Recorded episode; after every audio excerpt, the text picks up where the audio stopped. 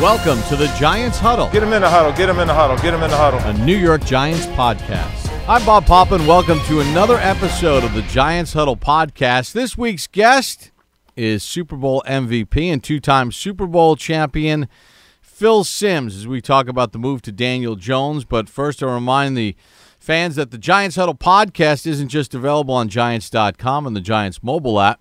You can go find it on all your favorite podcast platforms. Now we're joined by number 11, Phil Simms. And uh, Phil, as we make sense of what happened this week, were you, were you surprised first that the Giants made this move only two weeks into the season? Uh, Bob, I was. I, as I looked at the schedule, looked at everything, saw how the first two games went, I said, okay. I thought it was close. Um, I thought they would keep Eli Manning as the starting quarterback going down to Tampa. One, it's on the road. Tampa's defense, and everybody brace yourselves. Uh, it's pretty good. It's played well. It played uh, well in the preseason in the what you call the tune-up game. They basically destroyed the Cleveland offense. And then the first two weeks of the season, the 49ers, one of the best offenses in the league, had a horrendous time down there trying to move the ball and got lucky and won the game because they intercepted two passes and ran them back for touchdowns. And last week we all saw what they did at Carolina. So it just kind of shows you Todd Bowles, he was a tremendous defensive coordinator in Arizona. Uh, didn't get to really put his hands on it enough with the Jets, but full time when he's doing it full time, very clever. A lot of stuff going on, and I know this for sure. They're not going to trick him by sitting back and fooling him with you know zone coverages. It will be man to man, and there will be a lot of blitzing by the Tampa Bay Buccaneers. All right, so Daniel Jones makes his first start. Uh, we knew it was coming, sixth overall pick in the draft. But I want to go back to 1979 because Phil Simms' first ever start as a New York Giant happened to be against the Tampa Bay Buccaneers, and Phil, you lit it up that day. I victory. did. I was on fire. They were scared to death of me. All by throwing down the field, so they backed up and we ran the ball. And you just told me I was wrong right before we came on the air. I said six of twelve for thirty-six. You go, no, no, no. You had thirty-seven yards passing. So it it was rough. Tampa Bay, I think at the time was five and zero. Their defense was tremendous, and thank God we had a game that day where we just ran it, found a way to win. But the good thing is, the following week, I think it was the San Francisco 49ers, I threw for 300 yards, ran for, I think, a 20 yard touchdown, if I remember right. Gosh, I can't remember. I remember that. But um, it, it, it got better pretty quick. So that first start going against a really good defense, it was tough. All right, so uh, just if you can try to put into words what Daniel Jones, it, what it's going to be like for him emotionally as the game starts to unfold, because as well as he played in the preseason, it's the preseason. This is Yeah. the end- this is the regular season now. What's he in store for that every quarterback goes through in their first ever start? Well, he got a lot of action in the preseason, Bob, and I think you've heard me say that it was great. It wasn't good. It was not above average. It was great. You know, he showed great composure. He was extremely accurate with the football. You know, the one thing we didn't get to see really in preseason is him moving around, and I think that will come more in play this week. Um, but um, what he saw in preseason will not resemble anything he's going to see in this game down in Tampa, and that's the bad thing because we know how preseason football is. Most teams are vanilla; they don't do this and this, and then you play against some backups. But uh, he'll adjust quick. But um, to win, uh, you know, the nerves and all that stuff. I don't think that'll be that bad for him. Uh, you get out there, and I think the big thing is I always say a lot about big games. This will be a big game, of course, for Daniel Jones. I, I think we'll see uh, some different things early in the game with him keeping the ball and running it on a zone read play, some play actions where he's moving a lot, stuff like that to maybe try to catch Tampa Bay a little guard and let them know that it's just going to be a wider variety of maybe plays where the quarterback's moving around to unsettle them a little bit. You know, one of the things that he had a luxury when he was playing in the preseason is he had Golden Tate on the field, and Tate will be serving game three of a four game suspension. We don't know about Sterling Shepard with uh, you know him coming off the concussion. I mean, to not have a security blanket of having a veteran receiver out there that's tried and true has got to be a little unsettling. Well, it does, and and I think that Tampa Bay is one of these teams, you know, that's been drafting defensive backs. It seems like for the last five years, but their secondary has played really well the first few weeks, and not to have Golden Tate. Hopefully, he'll have Sterling Shepard, um, even. Um, Slayton, you know, if he gets in there, that will be a big deal just for somebody can run deep down the field and maybe back somebody off. I don't know the injury report well enough yet to make a comment on that, but yeah, you need some weapons, especially against a team that's going to make you get rid of the football a lot of times quick, and um, and against a defensive secondary that can cover very well. Phil, this is an unforgiving game, and we're talking with Phil Simms. Um, very few players get to have the John Elway experience, the Ray Lewis experience, the Michael Strahan experience, where you pretty much know you're done they hand you a Lombardi trophy and you get to dance off into the night. I mean, your career ended after a Pro Bowl season, and you guys were a player or two away from having the number one overall seed. Next thing you know, you're not back with the team. Careers end in a lot of different ways. Right. Um, how, how does Eli Manning sort of come to terms with this? I thought his comments yesterday was, "Hey, listen, I'm learning how to be a scout team quarterback, but I'm going to be the best damn scout team quarterback we've ever seen." It, it was interesting. I saw his comments, and you know, on TV and everything. Of course, he handled it great. Um, you know, he's there's never been anybody like him. Well, yeah, Derek Jeter. I guess he would be the, the next thing Eli Manning as far as handling the press. You know, he always kept his composure. Um, look, I was here 15 years in New York. I did not do that. I said some things that made headlines, and I go, "Wow, why did I say that?" but uh, that's great, and you know, it, it just just by looking at his face in the interview, looks like he has settled down. He's going to try to help Daniel Jones out.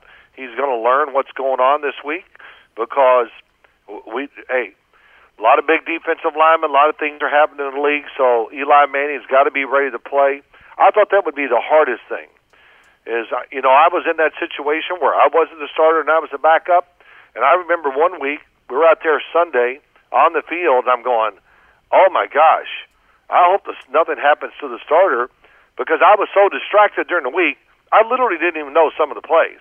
I just wasn't paying attention because I, my mind was everywhere and I couldn't focus on trying to be the backup quarterback. So I give Eli a lot of credit in that respect. He'll be ready in case something happens where they have to call upon him. But it's emotional. Um, you know, the other thing that happens to all guys that get in this situation I'm sure he looked at the game plan this week or yesterday, whenever they get their first game plan, and goes, "Oh wow, why did I get place?" Because there's no doubt we're going to see some new wrinkles from Pat Shurmur and Mike Shula, the offensive coordinator, uh, for Daniel Jones this week that are hopefully for the Giants, hopefully make it easier for Daniel Jones to acclimate himself to a pro football game. As a quarterback, did you look at opponents and say, "Man, like I kind of have their number." He's six and one against the Bucs. He's got a quarterback rating of 98 over the course of his career against them. And last year, when they beat the Bucs, he was a tidy 17 of 18 with a quarterback rating of 158. Is he sitting there saying, "Man, th- this is ready-made order for me"? Well, yeah, you know, the only thing is so many things change in the NFL. And last week, the Bucs, uh, last week, last year, it was about their high flying offense and throwing it down the field, which they still try to do. But I think they learned a lesson, pull back. But eh, you know, it's an entirely different team just because of the coach, the way they play, and eh, you know me, I'm. Oh, I don't know if there's something wrong with me or not, but I watch all these preseason games, and I just remember watching the Bucs during preseason going, man, Todd Bowles has really got them going. And, uh, you know, the first three games I was very impressed, and the first two games. So even Eli Manning's probably looking at it uh, yesterday going, oh, well, this is not the team that I faced last year. Uh, it's a whole new concept, a whole new way of playing, and an entirely different Tampa Bay defense from what we've seen in the past. How much can he help Daniel Jones during a game?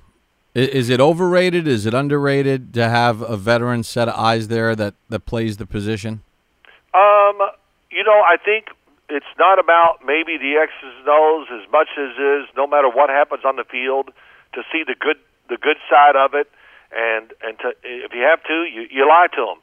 Daniel, you look great out there. I mean, wow, you you just look like you belong. Little things like that, and you know, I'm not going to say I ever had backup quarterbacks that did that, but I had other players do it for me when I was young, and it was really assuring just to go, okay.